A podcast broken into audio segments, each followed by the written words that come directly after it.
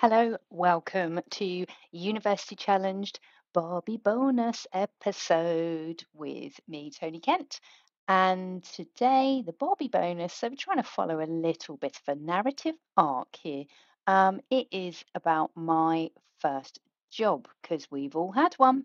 And my first job was, I think I was 14, 15, something like that. And I was a cleaner um, for a company called OCS, which I think was Office Cleaning Solutions.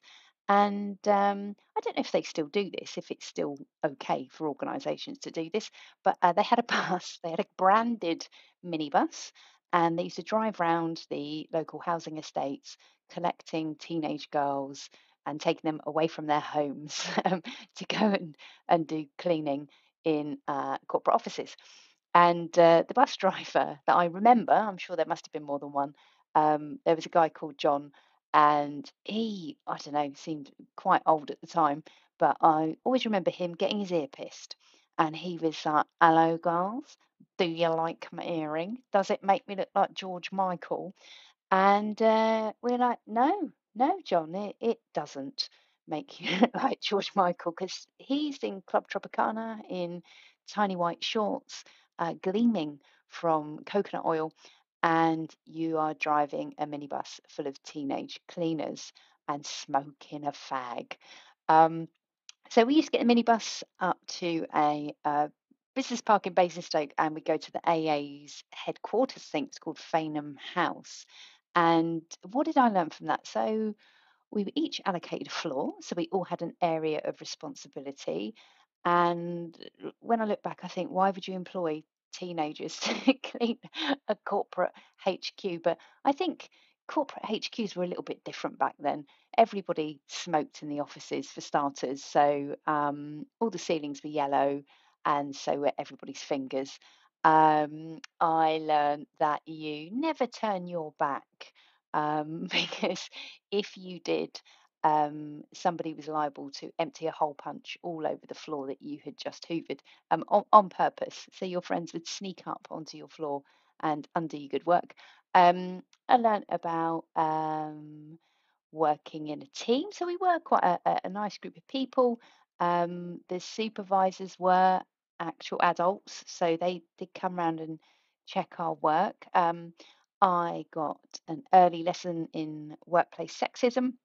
So the girls all um, got given mops and uh, a great big like five litre thing of that looks like antifreeze, but was called MP10. MP10 was your multi-purpose cleaner, and uh, the girls all got to do that. We got to scrub the toilets, and my goodness, um, well, I would just say the women's toilets were worse than the men's. Um, and the boys, so there were some boys, but they didn't have to do that. They were allowed to do the kind of glory work. So one of them got to uh, use a buffing machine. So you weren't allowed to use buffer if you were a girl. If you're not use a buffing machine, it's sort of like a cross between a Flymo and the thing they use at Timpson's to polish your shoes. Um, so uh, yeah, used to make your floor nice and shiny. Absolutely lethal. And you'll probably find a video on YouTube somewhere of some bloke stood on one riding it like a bucking bronco. Um, so yeah, only the boys could use the buffer, and only the boys could change the towel machine, which just sort of had this what appeared to be a never-ending towel uh, that you pulled through and uh, cleaned your hands on, and probably it's more hygienic than half these um, air dryers that just blow bacteria everywhere. Um, and learn about money as well. Um, certainly for those of us who came from families where our parents either didn't or couldn't work, um, being able to have an income when you are sort of 15, 16 was really powerful. And we learned about paying tax as well. We had to pay our national insurance, um, which is a good lesson to learn because lots of teenagers I've spoken to um, throughout my life just seem appalled by the fact that they would have to give some money away. So I learnt what it meant to um, work hard to earn an income. I also learnt that when you're cleaner, um, people would look down on you. So anything went, went missing, we got we got accused of doing it, um, especially the biscuits. But it was never the biscuits that we were uh, stealing. uh, it was a Tipp-Ex. um, don't steal things at work. Shows that you've got a, a terrible, terrible character. But uh, I don't think I'm the only person that thinks a stationery cupboard um, has potential as a as a private little supply store. So worked there for quite a few years.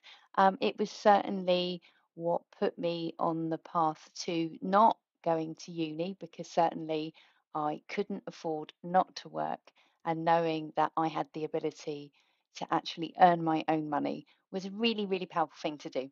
Um, so that was my first job, and um, I would love to hear what yours were.